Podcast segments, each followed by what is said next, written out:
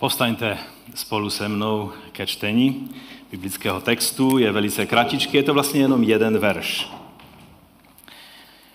Je to z Matouše, z Matoušova Evangelia, 16. kapitola, 24. verš. Tehdy Ježíš řekl svým učedníkům, chce-li kdo jít za mnou, ať zapře sám sebe, vezme svůj kříž a následuje mě. Pane, my tě prosíme, abys nám pomohl přijmout to, co jsi dnes pro nás připravil. O to tě, Otče, prosíme ve jménu našeho Pána Ježíše Krista. Amen. Amen. Můžete se posadit? Téma toho dnešního kázání je brát či nebrát. To je taková hamletovská otázka, že? Nést či odhodit. A ten vysvětlující titul je Učednictví ve světle Ježíšovy výzvy k následování a nesení kříže. Víte, jen velmi zřídka se rozhodnu kázat z toho důvodu, že jsem se setkal se zcela převráceným výkladem určitého místa či tématu.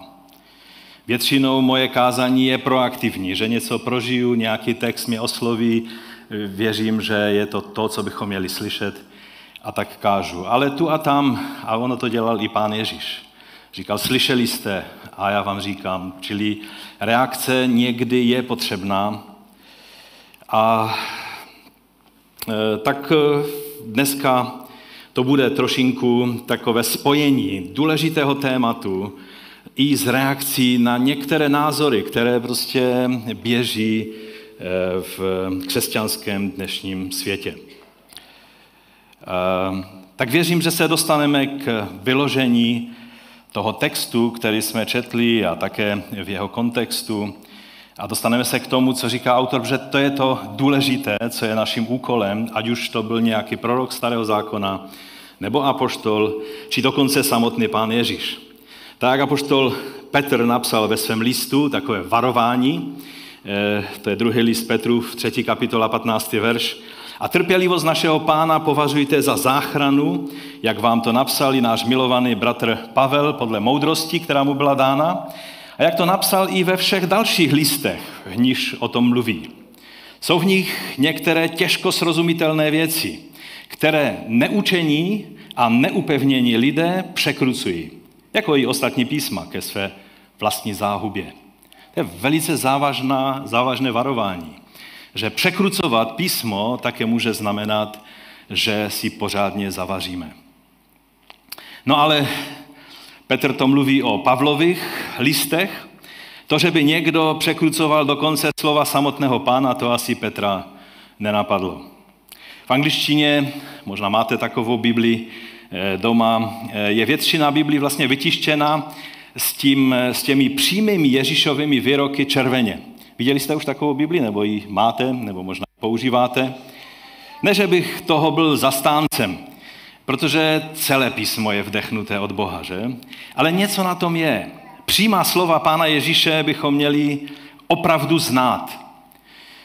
Často si je opakovat a hlavně je brát vážně. Jedna z podmínek pro křest ve staré církvi v tom předkonstantinovském čase, tak bylo poznání toho, eh, jak Ježíš žil a co učil. To, bylo, to mělo přednost před vším ostatním, co ti učedníci měli poznat. To byla podmínka k tomu, aby je vůbec pokštili.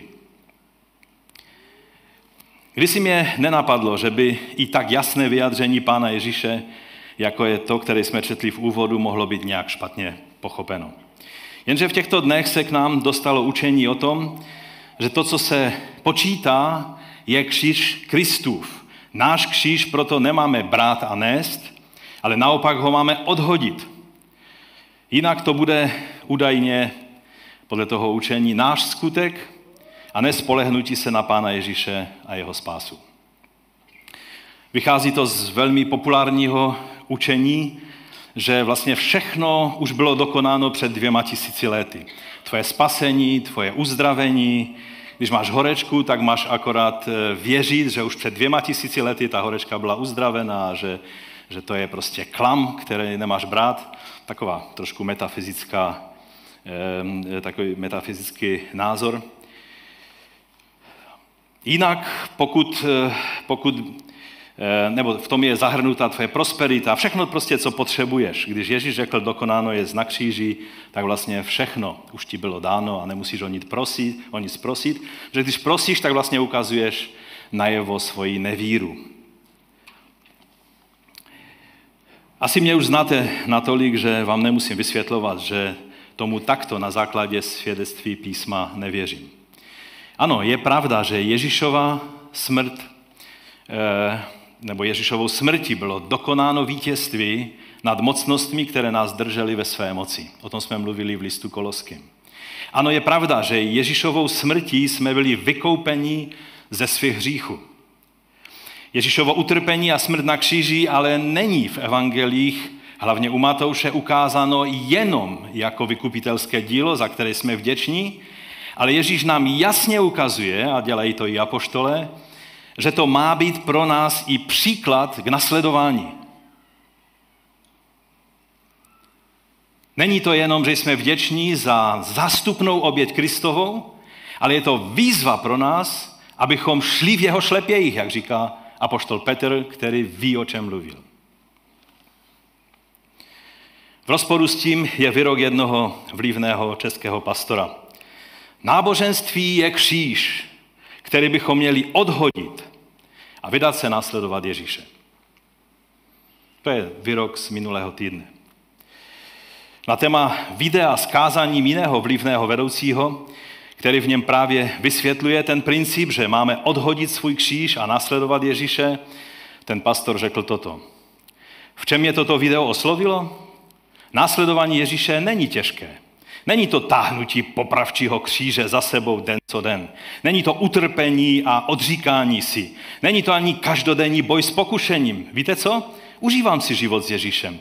Jeho břímě není těžké. Vyrůstal jsem v tom, že život s Ježíšem a život ve svatosti je těžký a plný odříkání. Dnes vím, že je to jinak. Jak to tedy je?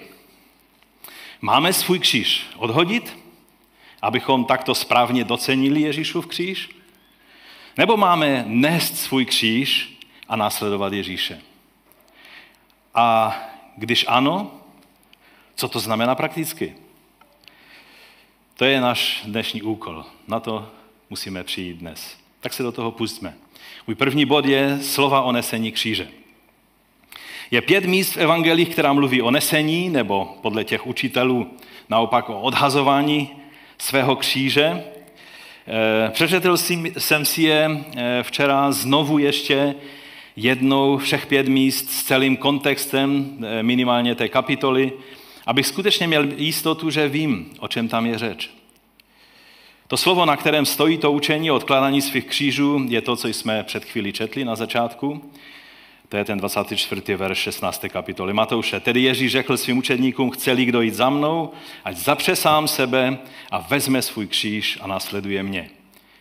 Tito učitelé, kteří přišli s tím učením, vycházejí o tom odhazování kříže, eh, vycházejí z velmi zvláštního polského překladu, takzvaná překlad Nové Biblii Gdaňské, vydané Sleskou biblickou společností. Mě se to hodně dotýká, protože já jsem Eh, Polák a hlavně Slezan, takže když se něco děje ne tak, jak má eh, na, na Slesku a v polském jazyce, tak se mě to přímo dotýká. V tom překladu ten verš je přeložen takto. Vtedy Jezus pověděl do svých učňů, jestli ktoś chce pójść za mnou, niech się zaprze samego siebie i usunie svůj křiž a jde za mnou. Je zde použito řecké slovo arato, infinitiv eh, airo, které, jak si každý můžete najít ve slovníku, dneska stačí zagooglit a najdete si to, má několik možných významů. Eh, máme tam eh, obrázek z biblického programu Logos, který používám. Kdo rozumíte anglicky, tak vidíte celou paletu těch významů. Třeba ty možné významy jsou zvednout a nést z jednoho místa na druhé, pozvednout vyše, také odnést, také odnést pryč, ve smyslu vezmi to tady odsaď, že? dej to pryč a tak dále. Těm tvůrcům toho překladu i toho učení se zalíbil právě ten význam odnést, dát pryč. No a problém byl na světě.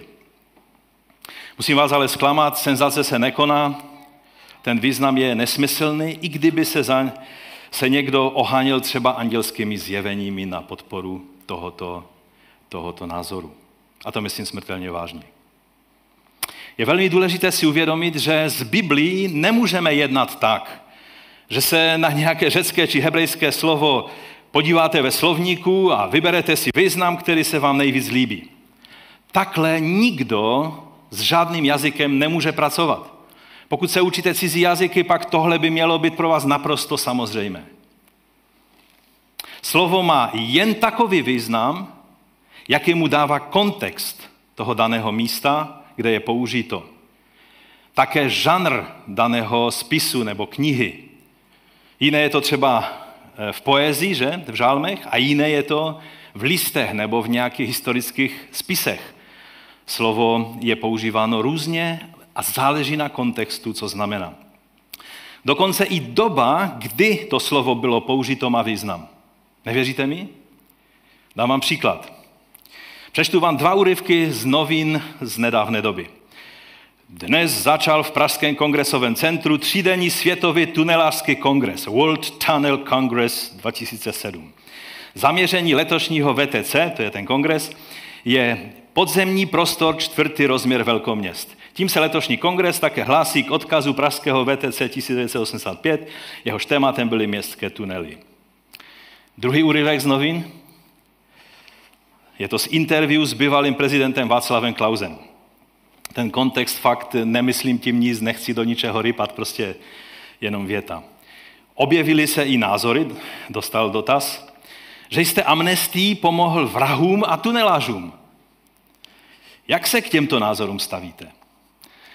Eh, Klausovu odpověď vám nebudu číst, ale představte si, že kdyby nějaký archeolog z daleké budoucnosti našel české noviny z 90. let, z 20. let, eh, eh, teda z našeho století a narazil na slovo tunelář v těch novinách, pak by se podíval do slovníku z počátku 20. století a marně by dumal nad tím, co je špatného na práci dělníka e, pracujícího na kopání tunelu, že?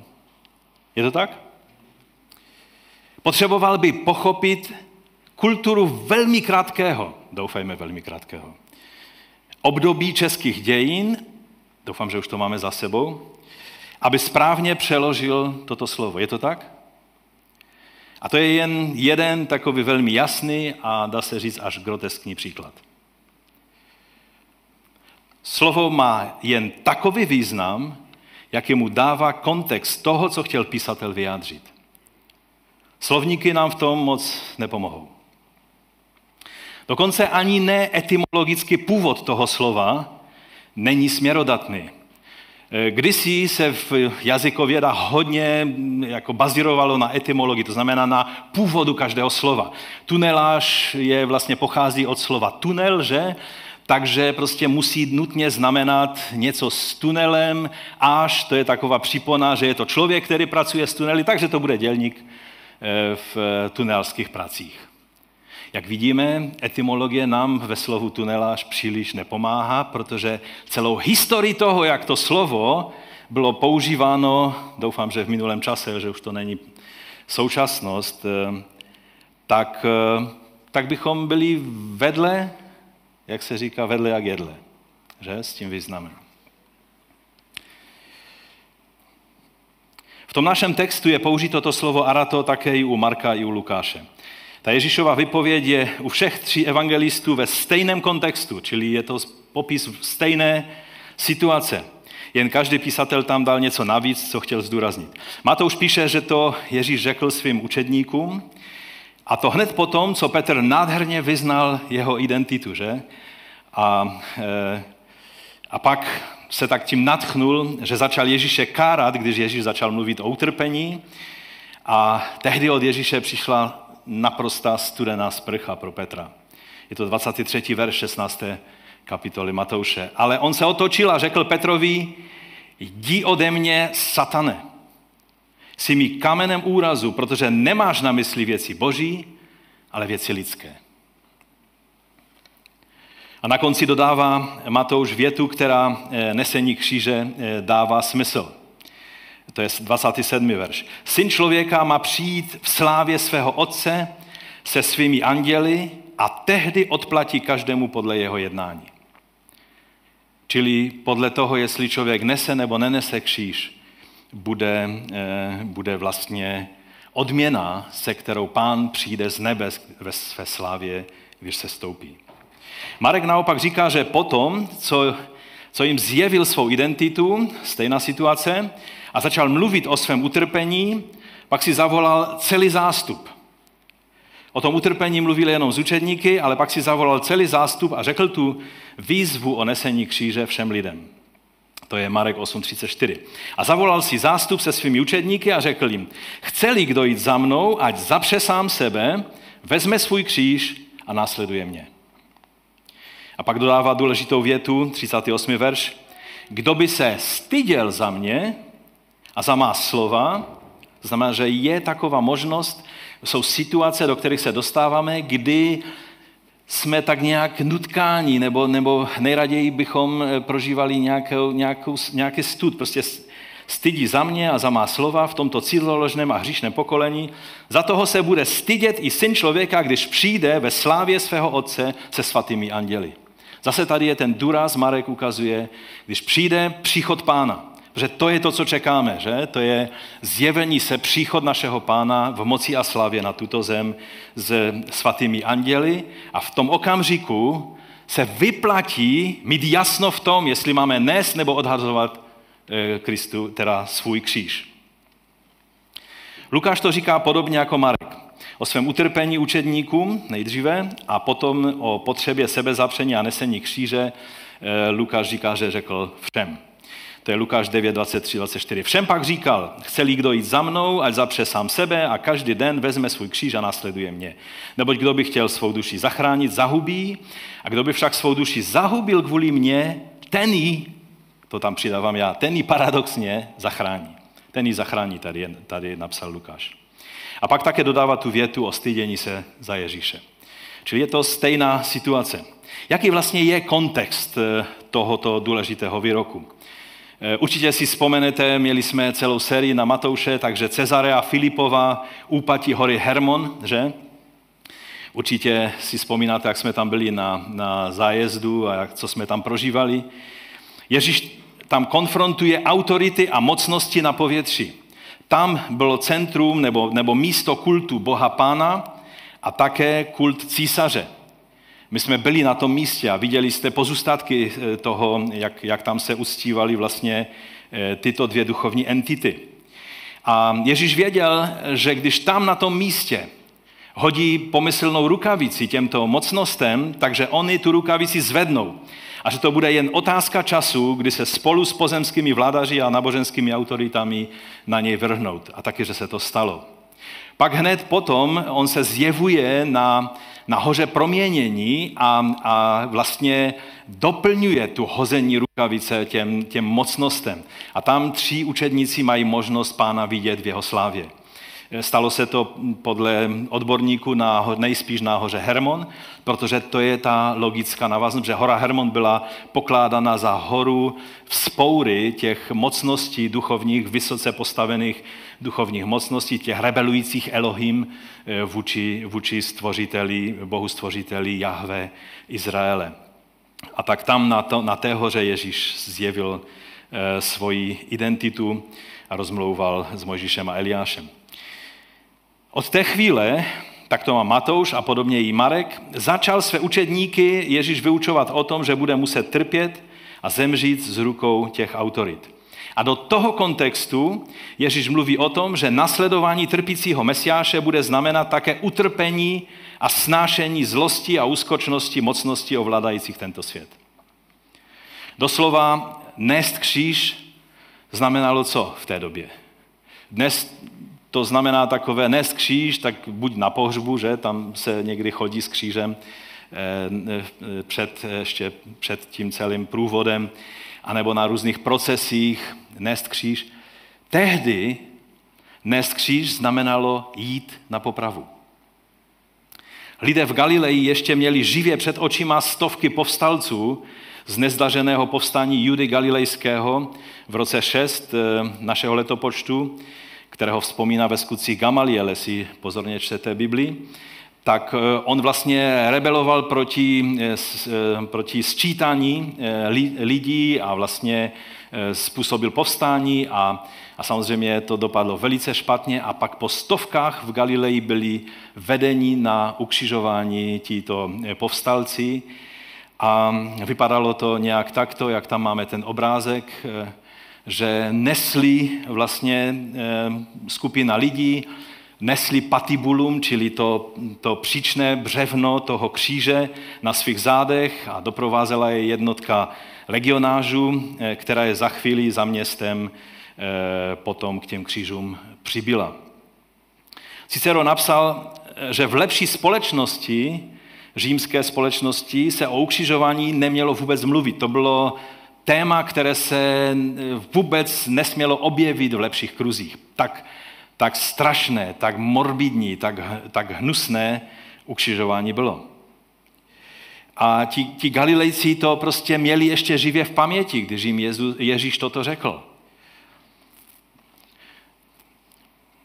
Ježíš to staví tak, že odmítnutí, stotožnění se s trpícím mesiášem, ochotou sám trpět pohanění kvůli němu, bude znamenat, že se člověk za svého ukřižovaného pána stydí. A to bude mít věčné důsledky v momentě jeho příchodu v moci a slavě. To je to, proč Ježíš tak drsný obraz použil. Z toho kontextu myslím, že je jasné, že se zde nemůže jednat o nějaké pofiderní odhazování kříže náboženství, jak navrhují někteří, či kříže vlastní cesty dobrých skutků, či cokoliv jiného. Odhazování kříže náboženství by pro Židy nebylo absolutně, oni by nevěděli, o čem je řeč. Pro ně eh, vztah s Bohem nebylo nějaké náboženství. To bylo prostě všechno, čím byli, co, co pro ně znamenal eh, jejich život, jejich Bůh. To, to nebylo žádné náboženství a tady měli nějaký soukromý, sekulární život a tady měli náboženství, jak my jsme zvykli. Pro ně by tato věta nedávala žádný smysl a proto to nemůže být to, co Ježíš e, myslel. Je to o následování pána Ježíše se všemi důsledky, co to přináší. A tak to tak bylo po celé 2000 let. Pro někoho je to výsměch, který jsme snad všichni zažili, pokud jsme učeníky Ježíše. Pro někoho fyzické násilí, někdo jste možná dostali eh, přes hubu za Ježíše. Takoví lidé mezi námi určitě také jsou. No a někteří prožívali fyzické nebo mentální násilí v rodině kvůli tomu, že se vydali cestou za Ježíšem. Někdy je to horší než fyzické násilí. Nebo třeba ve škole, posměch, šikanu a tak dále, kvůli tomu, že patříte Kristu. To jsou ty věci, které ukazují na kříž. Ovšem pro mnohé učedníky Pana Ježíše už po 2000 let je to také i, eh, že musí platit cenu nejvyšší, to znamená doslovnou mučednickou smrt. Ovšem pro všechny z nás platí, že na konci, když pán přijde ve své slávě se svými mocnými anděli, budeme šťastní, že jsme se takto rozhodli. Protože budeme s pánem a budeme mít věčný život. A tehdy pochopíme, že to stalo za to. To je ta vnitřní síla, kterou ten svět nezná, ale kterou my skrze milost Boží máme. Ještě se k tomu vrátím. Můj druhý bod je, že je ještě jiný Ježíšův výrok o následování a kříži, kde je to ještě víc jasné. Jsou ještě dvě místa eh, v evangelích, která ovšem eh, zaznamenávají jiný, jinou situaci, jiný Ježíšův výrok v jiném kontextu. A je to Matouš 10. kapitola 38. verš. A kdo jde za mnou a nebere svůj kříž, není mě hoden. Je tam také použito jiné řecké slovo pro ono nesení kříže, mnohem jednoznačnější slovo než, než to, co bylo v těch e, minulých místech. Je to slovo bastazo A to v negativním tvaru, že tam je, kdo nebere, čili je to u bastazei. Je to vlastně výraz, který znamená nebrat, nenést a tak dále. Zase tam máme na obrázku ty mnohé významy, kdo čtete anglicky, tak se můžete podívat. Eh, to slovo znamená nést, vynést, snášet nějaké břímě nebo i situací, třeba horko dne, dneska odpoledne budeme snášet eh, prostě horko a tak dále. Ale zase o významu rozhoduje kontext. Tady kontext začíná zvláštním výrokem, o kterém jsme už mnohokrát mluvili a který eh, Ježíš mluví k těm, které povolal jako své učedníky. A to je věta, která prostě eh, pro mě vždycky byla takovou větou, pane, jedině zázrak může způsobit, že ta věta dává smysl. Je to 16. verš 10. kapitoly Matouše. Hle, já vás posílám jako ovce mezi vlky. Buďte tedy obezřetní jako hadí a prostí nebo nevinní jako holubice. Vždycky jsem si říkal, pane, já mohu být obezřetný jako snad kobra, nebo já nevím, nějaký chytrý had, ale když jsem jako ovce mezi vlky, nemám šanci, dlouho šanci. Jako, myslím, že si puste třeba dokumenty, které mluví o tom, jak zápasí na Šumavě eh, pastýři ovcí ze stády vlků, které přicházejí z Německa a taky některé z Polska. Eh, na druhé straně vlastně České republiky v horách a zjistíte, že ovce skutečně nemají šance eh, u vlku. Musí se stát zázrak, aby ovce přežila mezi vlky, ale o tom jsem už mluvil mnohokrát. Pak je povzbuzuje, že se těch lidí a těch těžkostí nemusí bát. Když vám vypadá beznadějná situace ovce mezi vlky, tak Ježíš hned dodává, ale nebojte se jich. Nebojte se jich. Nebojte se jich. Oni totiž nic horšího, než zabít tělo, nedokáží. Netváříte se, že je to pozbuzení pro vás? Ale Ježíš to myslel jako pozbuzení. Kdybychom znali totiž tu obrovskou nekonečnou slávu, která je připravená při, při příchodu našeho pána, ve srovnání s touto dočasností, nebo jak to správně říct česky, tak bychom řekli, ano, díky ti, pane, že jsi nám to řekl. Protože jedině takhle to dává smysl. Důležité je, že duše člověka je v bezpečí u svého pána. Od 24. verše potom e, Matouš říká toto. Učedník není nad učitele ani otrok nad svého pána, tady cituje pana Ježíše, že stačí, aby učedník byl jako jeho učitel a otrok jako jeho pán. Jestliže hospodáře nazvali Belzebulem, tím spíše jeho čeleť. Nebojte se jich tedy. Neboť není nic zahaleného, co nebude zjeveno, ani skrytého, co nebude poznáno, co vám pravím ve tmě, řekněte na světle a co slyšíte šeptem do ucha, vyhlaste ze střech, to je jiné téma, toho se teď nebudeme dotýkat. A nebojte se těch, znovu, po druhé tady říkám, kdo zabíjejí tělo, ale duši zabít nemohou. Raději se bojte toho, kdo může i duši, i tělo zahubit v geheně. Neprodávají se dva vrabci za haléř? Ani jeden z nich nespadne na zem bez vůle vašeho otce. I všechny vlasy na vaší hlavě jsou spočteny. O tom jsme už mluvili v souvislosti s eh, Evangeliem Matoušovi. Nebojte se tedy, už tady je po třetí.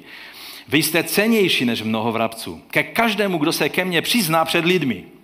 Přiznat se eh, před lidmi se i já přiznám před svým otcem, který je v nebesích. Tady to je v té konotaci, že to přiznání před lidmi není prostě přijímáno s potleskem, ale si člověk tím udělá e, potíže, že? problémy. Kdo mě však před lidmi zapře, toho i já zapřu před svým Otcem, který je v nebesích. Nemyslete si, že jsem přišel uvést na zem pokoj. Nepřišel jsem uvést pokoj, ale meč. Nebo jsem přišel postavit člověka proti jeho otci, dceru proti její matce, snachu proti její tchyni a nepřátelí člověka budou členové jeho domácnosti. Ukazuje na tu složitost té doby, kdy království Boží už je tady, ale ještě ne v té završené plnosti, když Ježíš přijde v moci a slávě na konci věku. Kdo má rád otce nebo matku víc než mě, není mě hoden. To je velice tvrdá věta, ale ukazuje na to, že jsou momenty, ve kterých skutečně jedin, ten, ten jediný, který se počítá, je pán a všechno ostatní musí jít stranou. Protože tak radikální situaci někdy můžeme být vystaveni. Není řečeno, že všichni vždycky, ale někteří určitě můžeme být. A pak říká, a kdo jde za mnou a nebere svůj kříž, není mě hoden. Do tohoto kontextu je ta věta. Může ona znamenat něco jiného? Kdo nalezne svou duši, ztratí. Kdo ztratí svou duši kvůli mně, tak ji nalezne.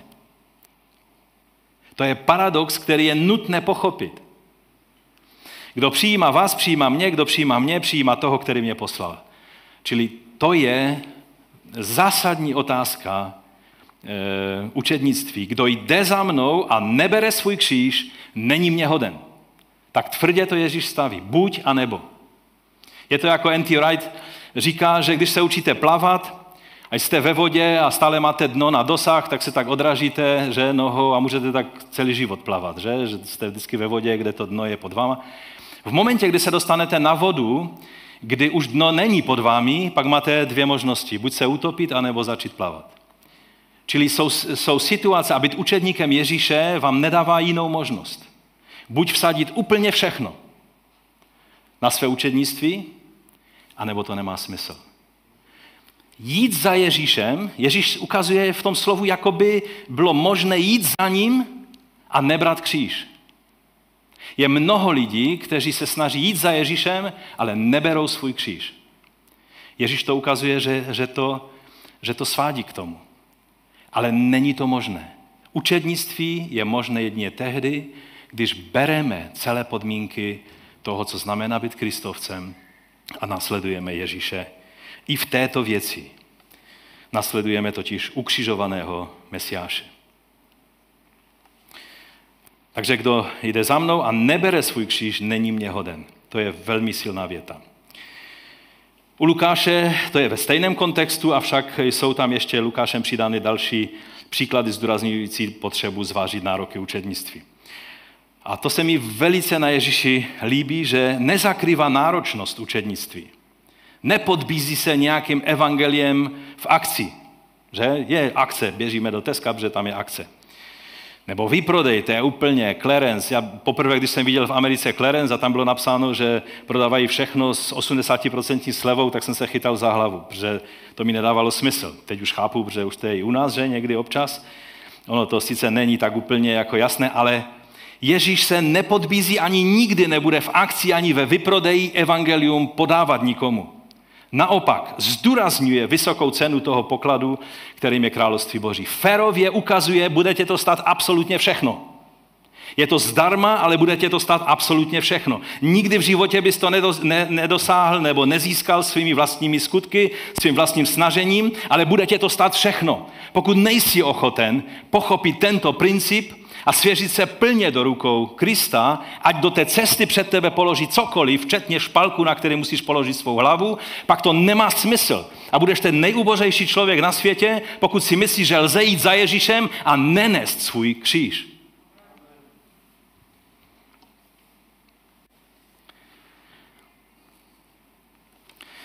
Lukáš ve 14. kapitole od 27. verše to říká takto. Kdo jde za mnou a nenese svůj kříž, nemůže být mým učedníkem. Čili to není mě hoden, ukazuje tak víc polopatě, eh, nemůže být mým učedníkem.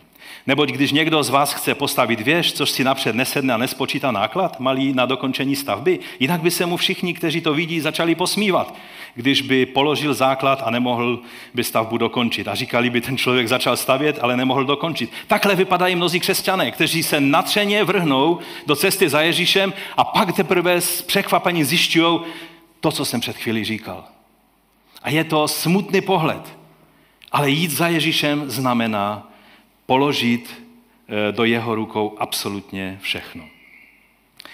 Tam potom je příklad o tom králi, eh, který táhne a zase stejný princip, akorát řečený jinak.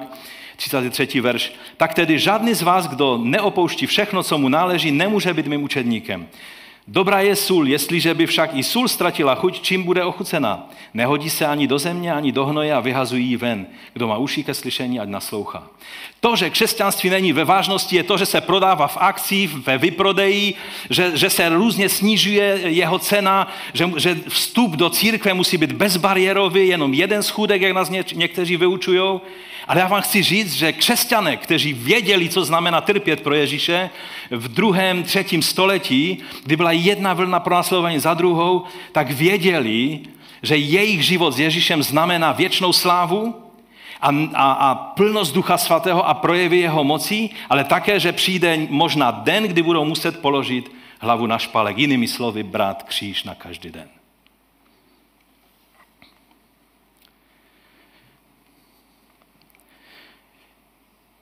Vždy, když čtu toto Ježíšovo varování, tak mám takový opravdový respekt z toho, abych toto slovo nebral na lehkou váhu. Otázka je, kolik křesťanů dnes jsou ti, kteří jdou za Ježíšem, ale nejsou ochotní nést svůj kříž. Když bohoslužba není dostatečně zajímavá a vzrušující performance, ztratí zájem. Když je v životě zaujme něco víc, něco jiného, ztratí zájem.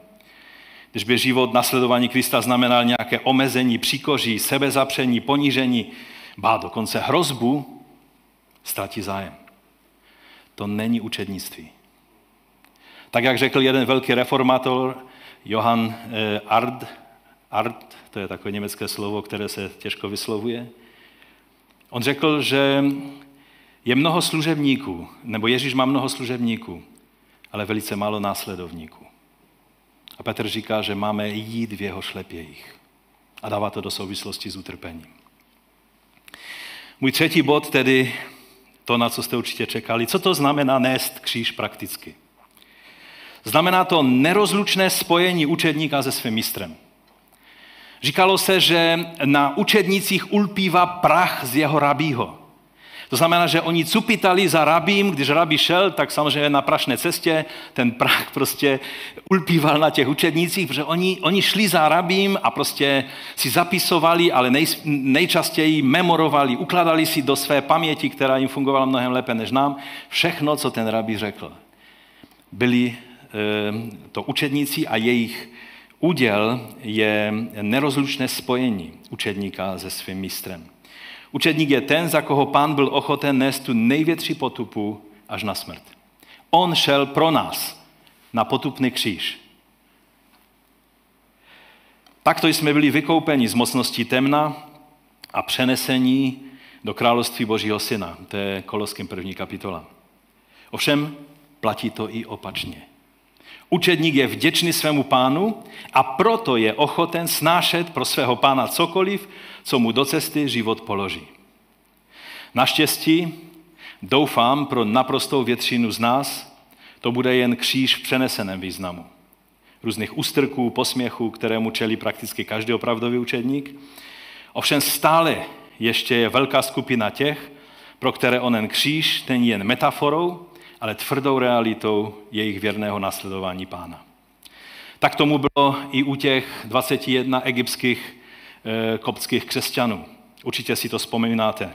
Na břehu Libijského moře 15. února roku 2015, ne tak dávno, když dostali otázku od islámských džihadistů, zda konvertují na islám, tak oni všichni odmítli a byli krutě stěti. A takto nezapřeli svého mistra. Dnes se ale lidé chtějí bavit, chtějí si života užívat. A právě v tom je ten zvláštní paradox, o kterém Ježíš ve všech těch textech mluví. Ti, kteří si chtějí zachovat život, si jej příliš neužijí a nakonec jej ztratí. Rozumíte? To je zvláštní věta. A ti, kteří jsou ochotní svůj život položit na špálek, prostě ztratit pro pána, si jej náramně užijí a získají život věčný. To je paradox, který, kterému může porozumět jenom učedník Ježíše Krista.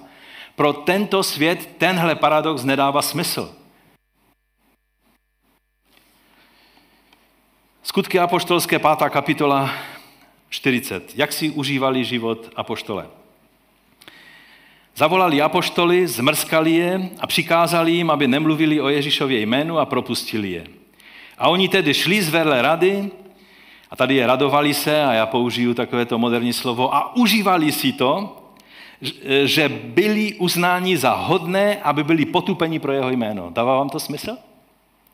Pořádně si užívali to, že měli tu šanci být hodní nést stejnou potupu, jako nesl jejich pán. To byla jejich radost. Jakub, bratr pána, říká, za největší radost mějte, když upadáte do různých takovýchhle situací. A další, mohl bych pokračovat dalšími apoštoly. Znamená to, že ti lidé jedině, kteří následují pána, znají cenu toho pokladu, kterým je Boží království. A ti ví, že je to obrovská čest být stotožněn s pánem, který když byl tady v tomto našem prostoru, kdy království už je tady, ale stále ještě svět je v moci toho zlého. Byl to král, který měl trnovou korunu a jeho trůnem byl kříž. A my jsme stále ještě tady, i když on je na nebeském trůně. A proto Pavel říká v 1. Korinském 1.18, slovo kříže je bláznostvím těm, kteří hynou, ale nám, kteří jsme zachraňovaní, je čím? Moci Boží. Rozumíte? Znamená to, že pro lidi kolem nás se může zdát, že život s Ježíšem je pro nás taková těžká řehole a, a někdo by nás možná i lítoval. Zvenku to může vypadat jako takový obraz ztraceného života, ponížení smrti. Pro nás ale uvnitř Božího království se sdílení údělu s naším pánem stalo paradoxně tím nejnaplněnějším životem vůbec. Nikdo z nás by neměnil. Protože podíl na kříži znamená také podíl na jeho vzkříšení a na jeho oslavení. A to už částečně tady, ale v plnosti v den jeho příchodu v moci a slavě. Vždy platí ten princip, už je to tady, ale ještě ne v té celé plnosti. Někdy máme pocit, že když bychom představili výzvu k následování Krista příliš náročným způsobem, že by to lidi odradilo. Ježíš si to nemyslel. A já si to taky nemyslím. On cenu Evangelia stavěl, jak jsem už řekl, vždy velmi vysoko. Tak vysoko, že za to byl schopen zaplatit jenom on na svém kříži. Nikdo z nás by nebyl schopen tu cenu zaplatit.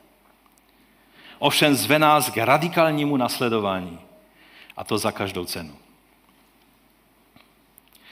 Z doby starého ještě před Konstantinovského Říma máme mnoho příkladů lidí, kteří následovali svého pána v dobách i velmi těžkých. Bylo deset hlavních vln římského pronásledování do doby, než eh, ta, říše vlastně eh, byla, se stala celá křesťanská, včetně císaře. Dochovalo se nám podrobné svědectví jedné skupinky křesťanů, kterým přišlo nést kříž nejen obrazně, ale i velmi doslovně. Je to známý příběh Perpetuy a Felicity – a dalších křesťanů, kteří byli spolu s nimi umučeni.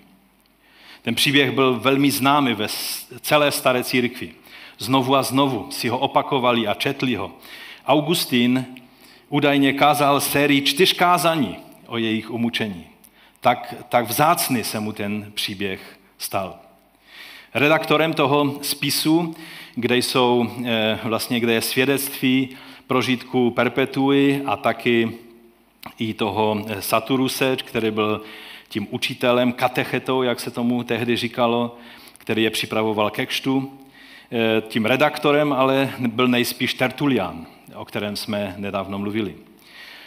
Skupina křesťanů připravujících se ke kštu, to ještě ani nebyli pokštění křesťané, to byli lidé, kteří se rozhodli stát se katechumeny, to znamená ti, kteří naslouchají, a to slovo katechumen má v sobě, obsahuje echo, takže že prostě se musí odrážet echo v mém životě toho, co slyším a teprve tehdy jsem vůbec mohu uvažovat o tom, že, že mě e, budou moci pokštít jako, jako člověka, který uvěřil. Takže skupinka e, těch katekumenů byla zatčena, e, k ním se pak připojil dobrovolně i ten jejich katecheta, čili ten jejich učitel Saturus, který je připravoval ke kštu a také je ve vězení pak pokštil, protože bylo jasné, že tam odsaď už nevyjdou. Bylo to v květnu roku 203 v Kartágu, v městečku Tuburbo, v severní Africe. Dnes, když byste hledali to místo, tak je to v Tunisku. Bylo to za doby císaře Septima Severa, eh, který se rozhodnul ochromit křesťanství, které podle něho oslabuje římský patriotismus. To, kdo chcete politicky přemýšlet, eh, eh, tak aspoň vidíte, co může udělat problémy křesťanům. To je taky, když se patriotismus bere příliš vážně. Vladař Hilarianus se rozhodl uspořádat hry na počest císařova syna. To bylo běžné, takhle se to dělalo, buď na svoje narozeniny nebo na narozeniny císaře nebo císařova syna, tak byla příležitost udělat eh, v amfiteátru hry. A vždycky byli u toho gladiátoři, kteří ale byli velice drazí, takže oni si spíš kupovali vězně, protože ti byli, ti byli levní. No a tak tady eh, byla ta skupinka těch velmi mladých odsouzených křesťanů. Všichni dostali možnost obětovat kadidlo na důkaz toho, že se vzdávají křesťanství, ale všichni to odmítli. Většinou to bylo tak, že vám dali kadidlo na ruku a, a měli jste to jenom sypnout do ohně a tím jste vzdali čest eh, císaři jako bohu a, a byli jste z obliga. Perpetua, ta eh, hlavní, která, která jejíž svědectví je v tom spisu obsaženo, bylo jí teprve 21 let, ale už byla matkou, měla malé děťátko, které ještě kojila. Ona jediná pocházela z vyšších kruhů, byla aristokratkou ehm, a její otec byl pohan, když, když ji zatkli, tak on přišel za ní do vězení a velice na ní tlačil a naléhal, aby se zřekla eh, křesťanství. A ona tehdy eh, mu ukázala vázu, která tam stála a řekla, může být tato váza nazvána něčím jiným, než skutečně je? A otec odpověděl, ne. Stejně tak já nemohu být nazvána ničím jiným, než čím jsem skutečně křesťankou. Taková byla její rozhodnost.